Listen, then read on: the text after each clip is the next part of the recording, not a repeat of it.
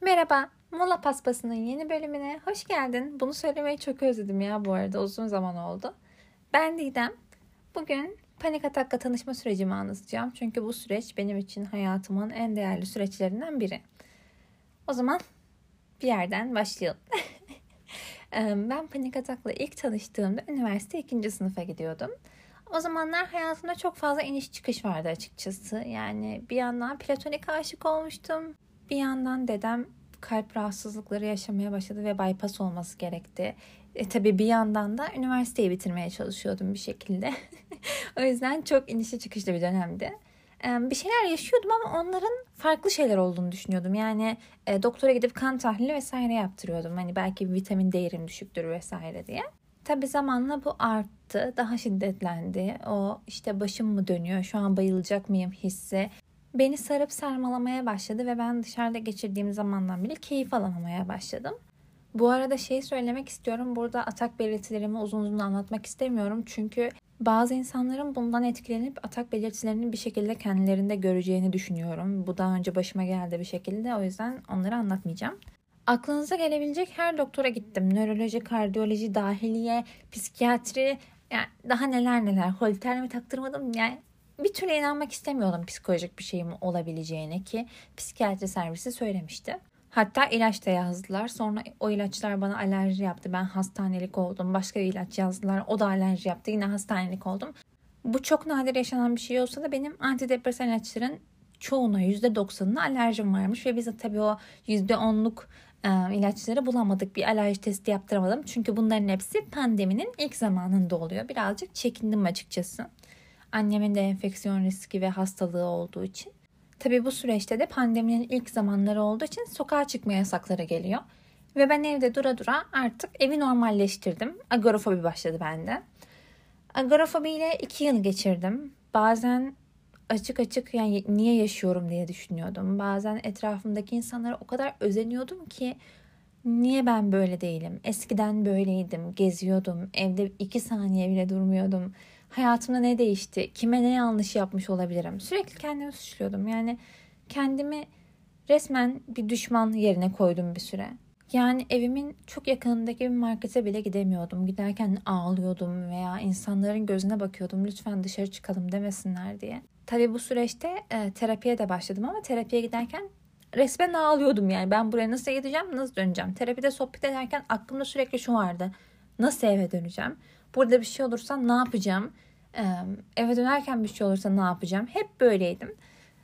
Ve bir süre böyle yaşadım. Nereden baksanız bir, bir yıl, en az bir buçuk yıl böyle yaşadım.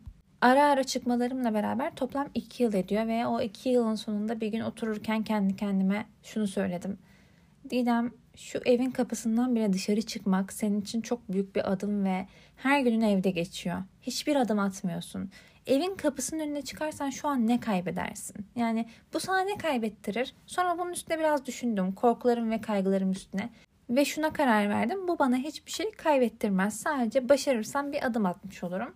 Bu arada da internetten araştırma yapıyordum veya işte benim durumumu yaşayan insanlar var mı diye bakıyordum. Çünkü gerçekten kendimi tekmişim gibi hissediyordum. Benden başka kimse bu sorunu yaşamamış gibi. Sadece ben baş ediyormuşum gibi hissediyordum ve e, bu şekilde bir şeyler yaşayan, benimle aynı süreçten geçen birini bulamadım uzun bir süre.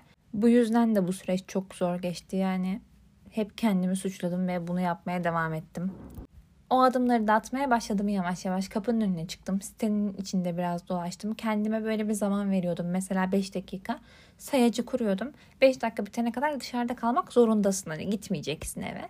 Yavaş yavaş o süreyi arttırdım. Gittiğim yerleri uzaklaştırdım. İşte artık markete gitmek benim normalim oldu. Ağlayarak gittiğim markete giderken artık hiçbir şey düşünmüyordum. Bu zaten artık bir şeylerin normalleşebileceğini bana ispatladı. Yani sen demek ki uğraşırsan, üstelersen, gidip gezersen, o adımları atarsan senin için markete gitmek gibi olacak her şey normalleşecek. Bu süreçte bir yandan da içerik üretmeye başladım. Çünkü doktorlarım hep diyordu ki sana iyi gelen bir şey bul ve ben kendimi sadece mutfaktayken iyi hissediyordum. Çok şey denedim. Ukulele çaldım, resim çizdim, işte seramik yaptım ama kendimi mutfakta hissettiğim kadar iyi hissetmedim. Bu yüzden bir yandan da içerik üretmeye başladım. sanki bütün dertlerimi böyle mutfağın dışına bırakıyormuşum da devam ediyormuşum gibi hissettirdi. Tabi bazen mutfaktayken ölecekmişim gibi hissediyordum. Böyle bacaklarımın bağı o an çözülecekmiş gibi. Her zaman o savaşı bir yerde bırakıyordum veya gözyaşı döküyordum. Ama mutfakta o savaşı hiçbir zaman bırakmadım bu süreçte hep. Bazen artık ya öleceğim ya da hani dediğim gibi bayılacağım, fenalaşacağım diye düşünüyordum. Ama yine de o keki karıştırmaya veya o hamuru yoğurmaya devam ediyordum o an. Tabii bir yandan da içerik üretmeye devam ediyordum. Bu süreçte bir de panik atak hikayemi anlatmak istedim etrafımdakilere. Çünkü onlar benim hissettiğim gibi başlarına böyle bir şey gelirse veya geliyorsa yalnız hissetsinler istemedim. Tek ben miyim diye düşünsünler istemedim. Çünkü bu benim sürecimi çok etkiledi negatif anlamda. Zamanla bu çıkmalar daha da büyümeye başladı tabii bunlar olurken. İşte ilk alışveriş merkezine gittiğim günü anlatmak istiyorum burada. Çünkü bu benim için çok zor bir şeydi. İlk alışverişe Mall of İstanbul'a gittik biliyorsunuzdur. Çok büyük bir alışveriş merkezi. Ve gerçekten delirecek gibi hissediyordum. Yani alışveriş merkezine girdik ben titriyordum. Ee, sürekli gözüm saatte artık buradan çıkıp gidelim. İnsanların yüzüne bakıyorum. Ne olursunuz alt kata inelim demeyin. Arabanın olduğu yerden uzaklaşmayalım. Hani buradan en hızlı şekilde çıkıp gidelim. Bir yandan tabii onların planlarını da bozmak istemiyordum ama benim için çok zor bir savaştı. O savaşın sonunda bir şekilde direndim ve e, kazanan ben oldum. Evet çok kötü hissettim bazen alışveriş merkezinde. Bir ara gerçekten ağlamak üzereydim yani ramak kalmıştı. Ama yine de orada durdum. Hadi gidelim demedim kimseye ve o adımı attım. Bu benim için çok gurur vericiydi. Ve zamanla biliyor musunuz o çok korktuğum, kaçtığım, gitmekten çekindiğim alışveriş merkezleri benim normalim oldu. Artık bir alışveriş merkezine gittiğim zaman kapıya yakın yerlerde durmak istemiyorum. Keyfime göre geziyorum ve beni o kadar duygulandırıyor ki şu an çünkü bunu başarabilmek için çok savaştım. Çok adım attım. Bazen 5 dakika o kapının önünde dururken hüngür hüngür ağladım. Ama artık o negatif algıyı bırakmıştım. Yani mesela kapının önünde 5 dakika değil 2,5 dakika dursam bile şey düşünüyordum. Didem bu da bir adım. Yarım bile olsa bir adım attın. Kendini tebrik etmelisin. Artık kendime yüklenmiyordum. Onu aştım bir şekilde. Artık sadece savaşımın baş kahramanının ben olduğumu ve e, kendime inandığım sürece bunu başarabileceğimi düşünerek devam ediyordum. Bu yüzden kendimi çok fazla tebrik ettim. Ve kendime yüklendiğim zamanlar içinde pişmanlık duyduğum oldu. Hikayemdeki en önemli anahtarlardan birisi bence kendime pozitif enerjiyi verebilmem bir yerden sonra o negatifliği bırakıp. İlk zamanlar şunu düşünüyordum, söylemiştim ya. İşte bu benim başıma nereden geldi? Kime ne kötülük yapmış olabilirim? Yani veya kendime ne yaptım bu kadar? Hani kim bana bu kadar hayatımı mahvedecek kadar acı çektirdi vesaire diye. Şu an dönüp baktığımda şunu söylüyorum biliyor musunuz? O kadar değiştim ki, o kadar kendimi bile bilmiyormuşum ki, kendimi önemsemiyormuşum, kendim hakkında düşünmüyormuşum ne istediğimi bilmiyormuşum. Belki bazen diyaloglardan bile ne istediğimi bilmiyormuşum. Ve şu an o kadar farklı bir kadınım ki bu söylediğimi çok şaşıracağınızı biliyorum. Hatta bazılarınız sallamaya bir insan buna iyi ki der mi diyecekler ama ben iyi ki panik atakla tanışmışım. İyi ki hayatıma dokunmuş. Çünkü benim bir şekilde bir yerden sonra düşmanımken en yakın arkadaşım oldu ve bana kendimi tanıma fırsatını verdi kendime bir ayna tutabildim. Ne istediğimi, ne beklediğimi çok net bir şekilde fark etmemi sağladı. İçimdeki gücü fark etmemi sağladı.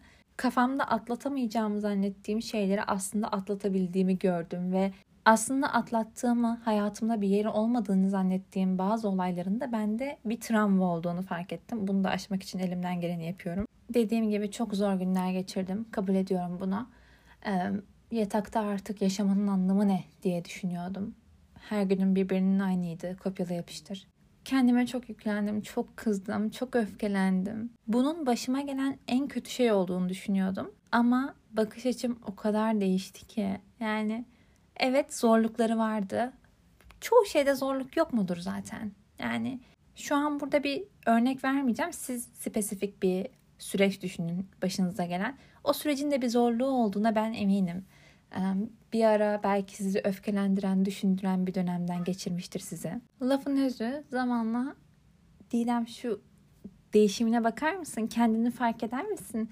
Hayatında ne kadar çok şey değişti. Sadece istediklerinlesin. Toksik her şeyden kaçıyorsun. Kendine iyi geleni buluyorsun. Ne istediğini biliyorsun. Bunlar ne kadar değerli, ne kadar önemli ve sana bunu kazandıran bu süreç diyerek bu süreci artık ilk ile anlatmaya başladım. Ve panik atağı dediğim gibi düşmandan bir dosta çevirdiğim zaman kendime benim için süreç çok daha kolaylaştı. Çünkü o artık benim rakibim veya bana zarar verebilecek biri değildi. O benim dostumdu. Ve biz galiba anlaşıyoruz artık. Yani atak geçirdiğim zamanlar hala oluyor ama bir şekilde üstesinden geliyorum. O artık beni çok fazla yoramadığının farkında sanırım. Bu yüzden iyi anlaşıyoruz şu sıralar. Hikayemin en önemli parçaları kendimi tanıma sürecim ve e, bu savaştı. Bu savaşı hayatım boyunca her güçsüz hissettiğimde hatırlayacağımı çok iyi biliyorum. Çünkü kendi kendime o gücü ispatladım bir şekilde. Lütfen eğer benzer bir hikayemiz varsa minik de olsa bir adım atın. Çünkü küçük adımlar büyük adımları getiriyor ve günün sonunda hiç adım atmamış olmaktan bir adım atmış olmak iyidir. Benim hikayem en kısa yoldan böyleydi. Eğer şu anda benzer bir süreçten geçiyorsan, yani benimle aynı durumdaysan veya herhangi bir başka bir sürecin içindeysen şunu söylemek istiyorum. Yalnız değilsin. Dünyanın farklı yerlerinde aynı sorunla, farklı semptomlarla belki baş etmeye çalışıyoruz. O yüzden lütfen kendine bir şans ver, adım atmaya başla ve bu sürecin sana getirdiği olumlu taraflara odaklanmaya çalış. Çünkü negatiflik insanı resmen ele geçiriyor ve bütün vücuduna yayılıyor sen artık pozitif bir şey düşünemiyor oluyorsun bir yerden sonra. Burada Instagram adresim kayıtlı. İstediğiniz zaman böyle bir süreçte yalnız hissediyorsanız bana ulaşabilirsiniz. Psikolog veya psikiyatrist değilim ama elimden geldiği kadar size yardım etmeye, destek olmaya, yanınızda olmaya çalışırım. Artık burada bir virgül koyalım.